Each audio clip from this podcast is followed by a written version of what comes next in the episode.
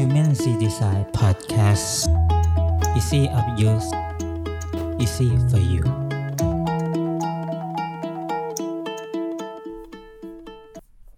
สวัสดีครับ วันนี้เป็นวันเสาร์ที่ 26 ตุลาคมนะครับ คุณอยู่กับสกลธีระวรัญยูนะครับ เมื่อวานผมได้บันทึกเทปสัมภาษณ์นายกสมาคมกายศาสตร์ไทยนะฮะ หรือชื่อภาษาอังกฤษว่า Academic Society of Thailand นะครับ ถ้าท่านเคยได้ยิน เรื่องเกี่ยวกับ Office Syndrome อาการปวดหลังระหว่างทำงาน หรือกายภาพบำบัดเนี่ยก็ให้นึกถึงสมาคมกายศาสตร์ไทยนะครับ ซึ่งมีความสำคัญมากนะครับในการเพิ่มประสิทธิภาพของการทำงาน แล้วก็ความปลอดภัยในการทำงานนะครับของอุตสาหกรรม วันนี้เราได้รับเกียรติจากรสดรวัฒนะชลายัตนะเดชะนะครับซึ่งเป็นนายกสมาคมกายศาสตร์เชิญติดตามฟังได้เลยครับครับ สวัสดีครับ วันนี้เราก็อยู่กับ กับนายกสมาคมกายศาสตร์ไทยนะครับก็คือเป็นอาจารย์วัฒนะนะครับ อาจารย์ครับอาจารย์ช่วยแนะนำเรื่องเกี่ยวกับสมาคมกายศาสตร์ไทยให้ให้ฟังหน่อยครับ มีที่มงที่มาเป็นยังไงครับครับ สวัสดีครับท่านผู้ฟังทุกท่านนะครับผมรองศาสตราจารย์ ดร วัฒนาชารนเดชานะครับ เป็นนายกสมาคมกายศาสตร์ไทย สมาคมกายศาสตร์ไทยนี่เป็นองค์กรนิติบุคคลนะครับ จัดตั้งโดยความร่วมมือของนักวิชาการและผู้สนใจด้านงานกายศาสตร์นะครับวัตถุประสงค์ของของสมาคมก็คือส่งเสริมพัฒนางานด้านกายศาสตร์ และประยุกต์ใช้องค์ความรู้ต่างๆนะครับรวมรวมถึงก็มีการร่วมมือขององค์กรระหว่างประเทศนะครับซึ่งมีเจตนารมณ์ร่วมกันในการพัฒนาคุณภาพชีวิตของความเป็นอยู่ให้ดีขึ้นโดยวิธีการทางกายศาสตร์อาจารย์นะครับเดี๋ยวเดี๋ยวเดี๋ยวก่อนที่จะถึงตรงนั้นเนี่ยอยากทราบว่ากายศาสตร์เนี่ย มันมันคืออะไรก่อน เพราะบางคนอาจจะไม่รู้ว่ากายศาสตร์คืออะไร การยศาสตร์นะครับก็ครับคือมาจากคำว่าการและศาสตร์นะครับ ที่จริงแล้วมันคือศาสตร์ของงานนั่นเอง ก็คือการปรับปรุงสภาพ ถ้าถ้าพูดโดยทั่วไปคือการปรับปรุงสภาพงานให้เหมาะกับคนนะครับโดยปกติเนี่ยเราจะความคิดของคนคือเราพยายามจะปรับคนให้เข้ากับงาน แต่ความหมายของกายศาสตร์ก็คือเราต้องปรับที่งานก่อน ให้เข้ากับคนทั่วไปได้นะครับครับอันนี้คือคือ หลักการของกายศาสตร์โดยการปรับงานก็อาจจะมีหลาย ๆ แบบครับตั้งแต่สถานีงานนะครับ สภาพแวดล้อม แล้วก็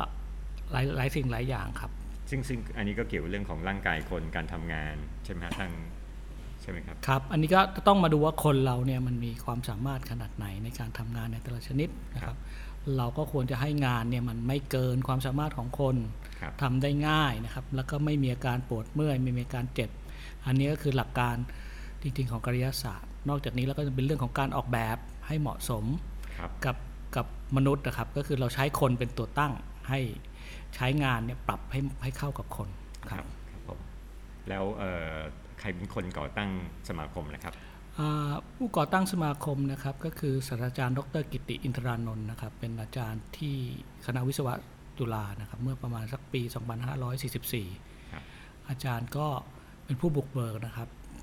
งานกายศาสตร์ในประเทศไทย แล้วก็ได้มีการจัดตั้งสมาคมขึ้นครับครับในช่วงนั้นก็เห็นว่ามีพูดคุยกับเพื่อนบ้านหรือชาวต่างใช่ครับ ก็เราได้รับการสนับสนุนจากนักกายศาสตร์ ชาวญี่ปุ่น 3 ท่านนะครับ ท่านแรกคือดรโคย่านะครับ แล้วก็ดรอิตานินะครับอันนี้ที่ภายใต้ความร่วมมือของโครงการใจกล้านะครับ ท่านที่ 3 ก็คือดรกวากามินะครับก็ ผู้เชี่ยวชาญของความปลอดภัยขององค์การแรงงานระหว่างประเทศนะครับ อาจารย์กิติก็ได้ทำจดหมายเชิญชวนท่านมาเพื่อช่วยงานกายศาสตร์นะครับ ก็จัดตั้งสมาคมขึ้นครับการจัดตั้งนั้นก็คือเริ่มจัดตั้งในวันที่ 6 สิงหาคม 2544 นะครับ โดยการร่วมรวมผู้ที่เกี่ยวข้องกับทางกายศาสตร์ในประเทศไทยนะครับ ก็มีหลายท่านนะครับ ก็ได้แก่อาจารย์สสิธรอาจารย์ดรคิรินนะครับครับ คุณรัตนาพร ดรเฉลิมชัยนะครับ แล้วก็ตัวอาจารย์กิติ รวมทั้งอาจารย์สืบศักดิ์นะครับ แล้วก็อ่าคุณสุทธิดานะครับรวมทั้งอาจารย์ ดรนริศอาจารย์นริศเจริญพรครับโอ้หลายคครันบเหมือนกันครับครับอันนี้อยากทราบวัตถุประสงค์ของสมาคมฮะว่ามีครับวัตถุประสงค์อะไรบ้างนะครับ วัตถุประสงค์โดยโดยคร่าวๆนะครับเอ่อก็คือเป็นศูนย์กลารที่ แลกเปลี่ยนความรู้ความคิดเห็นนะครับครับเผยแพร่ข่าวสาร แล้วก็ผลิตเผยแพร่สื่อเอกสารทางเกี่ยวกับทางกายศาสตร์นะครับ อันที่สองก็คือให้การส่งเสริมความปลอดภัยชีวนามัย สภาพแวดล้อมในการทำงาน ที่เกี่ยวข้องกับกายศาสตร์นะครับแก่สถานประกอบการและผู้สนใจและประชาชนทั่วไป อันที่ 3 ก็คือร่วมมือแล้วก็ประสานงานองค์กรเอกชนต่างๆนะครับรวมทั้งราชการจัดกิจกรรมที่เกี่ยวกับกายศาสตร์นะครับครับอันทีสี่ 4 ก็คือ ส่งเสริมและสนับสนุนการศึกษา ค้นคว้าวิจัยเกี่ยวกับการพัฒนางานทางกายศาสตร์นะครับ แล้วก็อันที่ 5 คือร่วมมือประสานประโยชน์ ระหว่างส่วนราชการองค์กร เอกชน ทั้งในประเทศและต่างประเทศนะครับ เพื่อส่งเสริมด้านงานด้านกายศาสตร์ อันที่ 6 ก็คือส่งเสริมงานกายศาสตร์ของประเทศไทยนะครับ อันที่ 7 ที่เราทำกันอยู่เป็นประจำคือให้คำปรึกษาและข้อเสนอแนะ ทางด้านกายศาสตร์ที่เหมาะสมและทันสมัยครับนะครับ เพื่อการพัฒนาเศรษฐกิจและสังคมของประเทศ ให้แก่หน่วยงานที่เกี่ยวข้องทั้งภาครัฐและภาคเอกชนครับ เราทำอย่างต่อเนื่องครับ แล้วคำว่ากายศาสตร์เนี่ยในภาษาอังกฤษอ่าเขาเขาเรียกว่าอะไรนะฮะ ergonomics ครับ economic ใช่ไหมฮะ E R G O N O M I C S หรือครับแล้วแล้วปกติบางที่เขาเรียกว่า human factor เนี่ยกับ ergonomic มันต่างกันไหมอ๋อฮะที่จริงแล้วไม่ได้ต่างกันนะครับ เป็นครับเป็นคำที่มีความใกล้เคียงเราสามารถจะเรียกทั้งสองคอื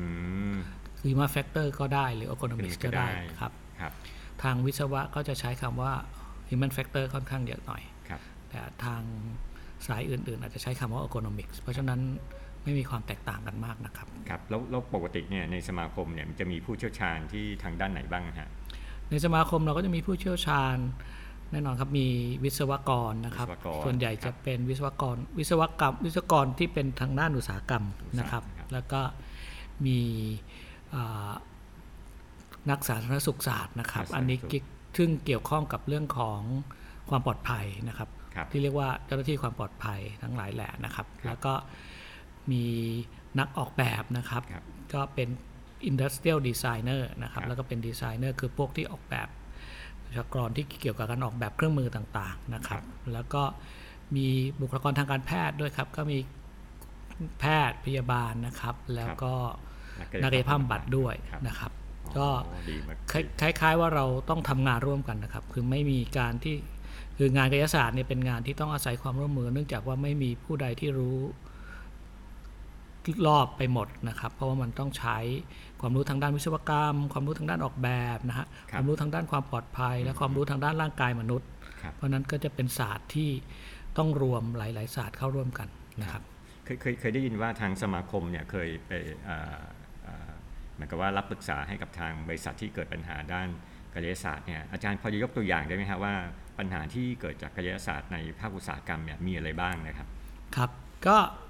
อย่างตัวอย่างที่เห็นได้ชัดก็เรื่องของการยกขนเนี่ยนะครับ ซึ่งซึ่งบางครั้งเนี่ยสถานีทำงานเนี่ยมันไม่เหมาะสมครับผมยกตัวอย่างง่าย ๆนะครับ บางที่เนี่ยวางของที่มันหนักแล้ววางอยู่บนพื้นนะครับแล้วจำเป็นต้องใช้คนยกเนี่ยซึ่งทางหลักทางกายศาสตร์เนี่ยต้องยกขึ้นมาจาก พื้นเล็กน้อยนะครับ อย่างน้อยระดับเข่าอันเนี้ยถ้าเราเข้าไปในโรงงานเนี่ยเราก็อาจจะพอมองเห็นได้นะครับ แต่ว่าบางโรงงานเนี่ยอาจจะยังไม่มีความรู้เรื่องพวกนี้นะครับวางของหนักวางอยู่บนพื้นไล่คนยก อันนี้ซึ่งจะเป็นอันตรายต่อพนักงานได้นะครับ เนื่องจากว่าต้องก้มลงไปยก โอกาสบาดเจ็บก็จะมีสูง อันนี้ตัวอย่างอย่างง่าย ๆนะครับที่เราไปให้คำปรึกษานะครับ นอกจากนั้นก็เป็นเรื่องการให้ความรู้ของพนักงานนะครับ เพราะฉะนั้น ความรู้ทางกายศาสตร์ในพนักงานเนี่ยต้องมีนะครับ เพราะเขาจะได้ใช้ป้องกันตัวเองครับโดยการที่อาจจะต้องปรับสถานีงานนะครับ ให้มันเหมาะสมมีความเสี่ยงน้อย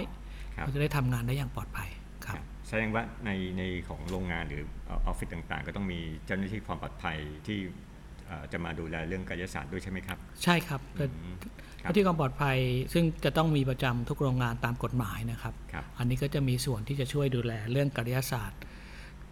มากพอสมควรนะครับครับแต่บางครั้งมันก็จะต้องอาศัยวิศวกรนะครับอาศัยผู้ออกแบบด้วยอืมเนื่องจากว่า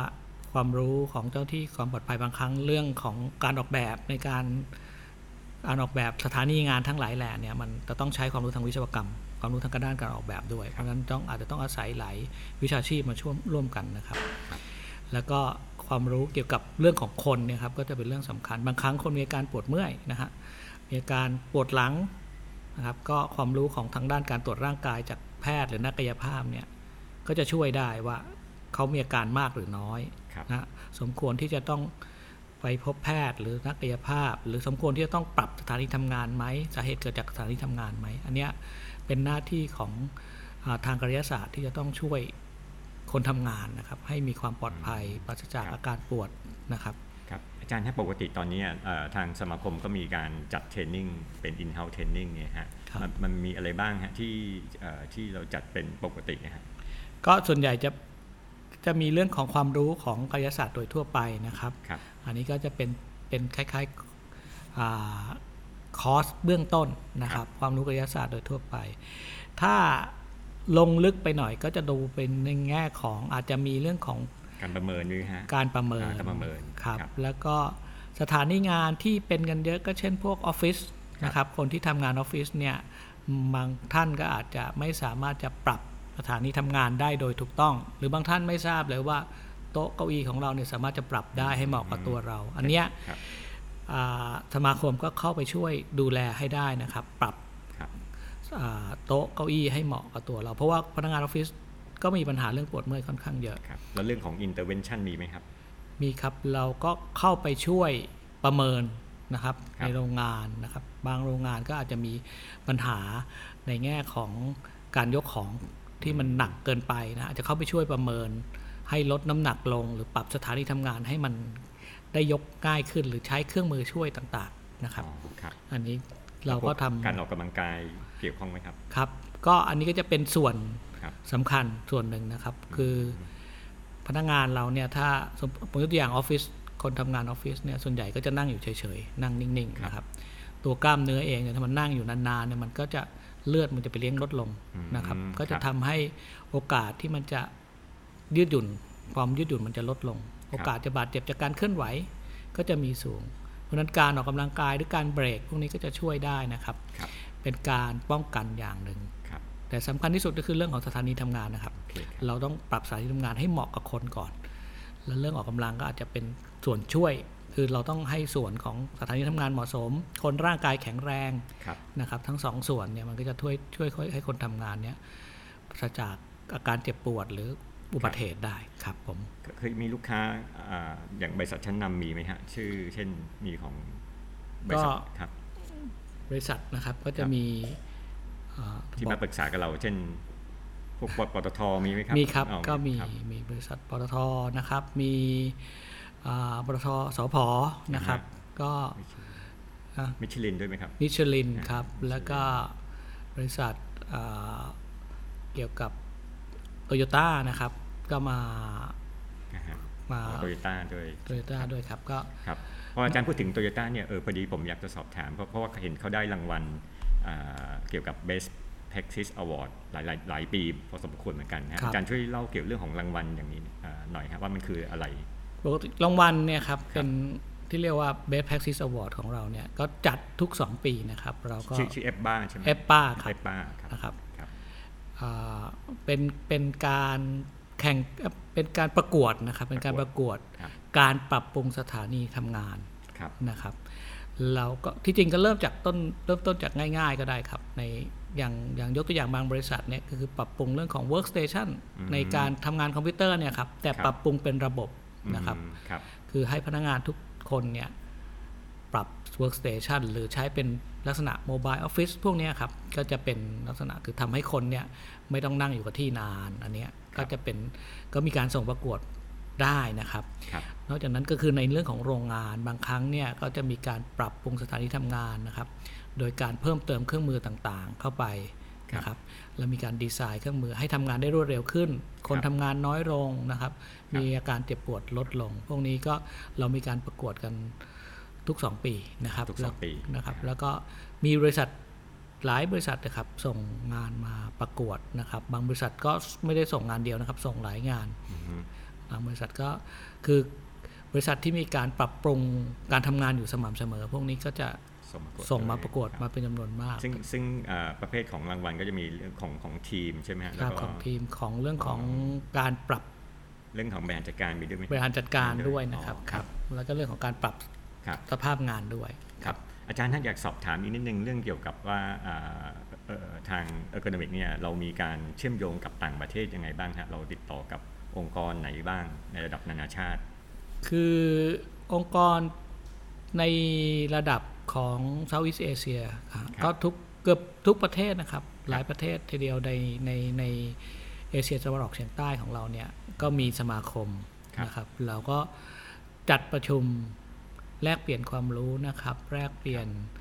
งานวิจัยแลกเปลี่ยนเรื่องของความรู้ทางด้าน e อ o โนมิกเนี่ยทุก 2 ปีอืมนะครับครับปีที่แล้วเนี่ยเราก็ มีการจัดนะครับเรียกว่า c n e t หรือเป็นการประชุมระหว่างประเทศนะครับของสมาคมการยศาสตร์ใน Southeast Asia ก็ประกอบไปด้วยฟิลิปปินส์ประเทศไทย อินโดนีเซีย มาเลเซียนะครับครับแล้วก็เอ่อมีอีกหลายประเทศนะครับ ก็ร่วมกันที่จะจัดงาน นอกจากนี้แล้วเนี่ยเราก็มีการรวมกลุ่มของในประเทศในในอาเซียในเอเชียนะครับครับก็เรียกว่า ACED ก็จะมีประเทศ ห้องมีฮ่องกงนะครับ มีไต้หวันมีอ่าเกาหลีญี่ปุ่นนะครับอืมครับใน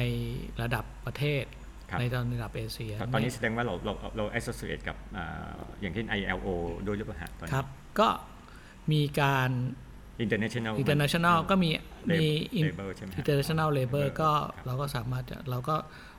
คือเราอยู่ปกติประประเทศไทยอยู่ภายใต้กฎของ ILO อยู่แล้วครับอ๋อสมาคมก็จะต้อง ส่งเสริมในตามตามทิศทางของ ILO อยู่แล้ว แล้วก็มีสมาคมกายศาสตร์ของของโลกนะครับ คือ IEA International Economic Association ครับอันนี้เราก็เป็นสมาชิกของสมาคมกายศาสตร์ของของ International คือของของทั้งทั้งโลกอยู่นะครับ เพราะฉะนั้นข้อเชื่อว่าความรู้ทางกายศาสตร์ของเราเนี่ยไม่ได้ไม่ได้ด้อยไปกว่าที่อื่นนะครับ เพราะเรามีการแลกเปลี่ยนความรู้กับนานาชาติอยู่สม่ำเสมอนะครับ อาจารย์ฮะอยากจะสอบถามเกี่ยวกับเรื่องของงาน conference นะฮะเออเออ ERGOCON นะฮะ2019 Human and Technology นะฮะว่าเอ่อในงานมีอะไรบ้างเราจะเริ่มเมื่อไหร่นะฮะจัดที่ไหนนะครับ ครับ งาน e r g o c o n 2019 นะครับ Human and Technology เนี่ยเราก็จัดวันที่ 12ถึง13ธันวานี้นะครับ ที่โรงแรม The Twin Tower ถนนรองเมืองกรุงเทพมหานครเนี่ยนะครับครับเอ่อ ภายในงานเนี่ยเราก็จะมีวิทยากรมากมายนะครับ ก็เกี่ยวกับด้านการออกแบบออกแบบระบบการจัดการขนส่งภายในโรงงานนะครับ อันนี้คือผู้ช่วยผู้ช่วยศาสตราจารย์นริศเจริญพรนะครับ ซึ่งเป็นอดีตนายกสมาคมนะครับ อาจารย์มีความรู้เกี่ยวกับกายศาสตร์นะครับ มีประสบการณ์ค่อนสูงมากนะครับ ในเรื่องของกายศาสตร์ อาจารย์ก็จะมาคุยเรื่องการออกแบบระบบการจัดการขนส่งภายในโรงงานนะครับ อันนี้เพื่อลดการเอ่อ ลดอุบัติเหตุที่จะเกิดขึ้นในโรงงานได้นะครับครับอีกท่านหนึ่งก็จะเป็นอาจารย์ยศนันท์นะครับ วงศ์สวัสดิ์นะคครัรับบอาจารย์มีความเชี่ยวชาญเกี่ยวกับ biomedical engineering นะครับ หรือวิศวกรรมทางการแพทย์อาจารย์มีผลงานมากมายนะครับในทั้งในแง่ของคนพิการนะครับครับอันนี้จะให้อาจารย์มาคุยในเรื่องของการควบคุมอุปกรณ์ จากสัญญาณทางสมองนะครับ อันนี้เพื่อเพื่อลดอุบัติเหตุนะครับครับในการขับรถยนต์ อีกท่านหนึ่งก็จะเป็นอ่าผู้ช่วยศาสตราจารย์ดรคิรินเมฆโขลานะครับ อาจารย์เป็นนักกายภาพบำบัดครับแต่ว่าทำงานวิจัยเกี่ยวกับอ่าคนทำงานคอมพิวเตอร์มาเป็นเวลานานนะครับครับในที่สุดเนี่ยก็จะมามาสนใจเรื่องของร่างกายคนว่า เวลาเรามีความเครียดสูงนะครับครับหรือว่าเวลามีงานเยอะๆเนี่ยอืมเรามักจะหายใจไม่ค่อยถูกต้องนะครับอืมอันนี้มันก็ทำให้เกิดผลเสียก็คือว่า การความคิดความอ่านของเราขณะทำงานจะลดลงครับอีกอันหนึ่งคือเรื่องของการปวดเมื่อยนะคครัรับบมันจะยิ่งทำให้เราปวดคอปวดหลังปวดไหล่มากขึ้น อันนี้ก็อาจารย์จะมาบอกวิธีนะครับว่าทำไงให้มันหายใจให้ถูกต้องนะครับในขณะทำงานครับอีกท่านหนึ่งก็คือรองศาสตราจารย์ดรจาตุรงค์ตันติบัณฑิตนะครับครับอาจารย์จะเนื่องจากอาจารย์เป็นผู้เชี่ยวชาญทางด้าน AI นะครับว้าวนะฮะด้านครับ AI ซึ่งทันสมัยเลยนะครับก็ตรงครับกับ 4.0 ของเรา4.0เลยของเราเนี่ยนะครับครับก็ อาจารย์ก็จะมาคุยเรื่องปัญญาประดิษฐ์นะคครัรับบอาจารย์จะมีวิธีวัดความล้าของมนุษย์เนื่องจากความล้าของมนุษย์เนี่ยวัดยากมากครับนะครับ ก็ต้องใช้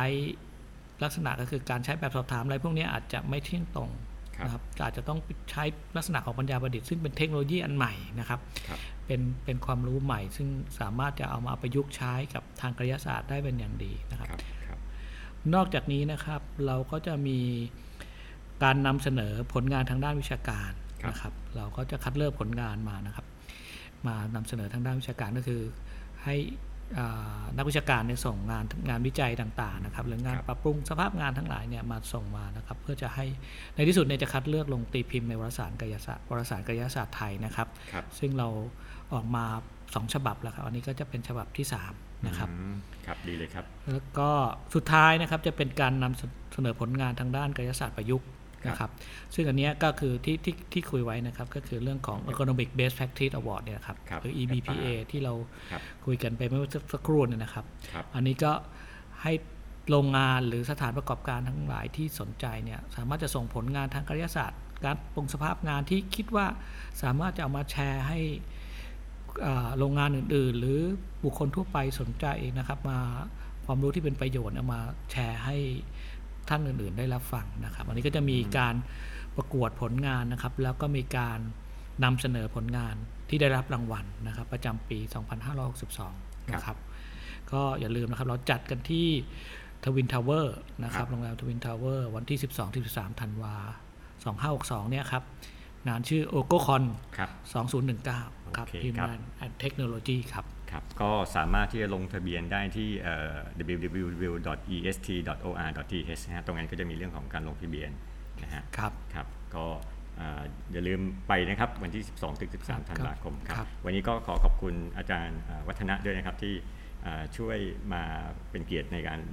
บอกเกี่ยวกับเรื่องของคณิตศาสตร์ว่าคืออะไร แล้วมีความสำคัญยังไงต่อภาคอุตสาหกรรมนะครับ ขอบคุณมากคยิรันบดีครับ ขอบคุณนะครับครับสวัสดีครับบ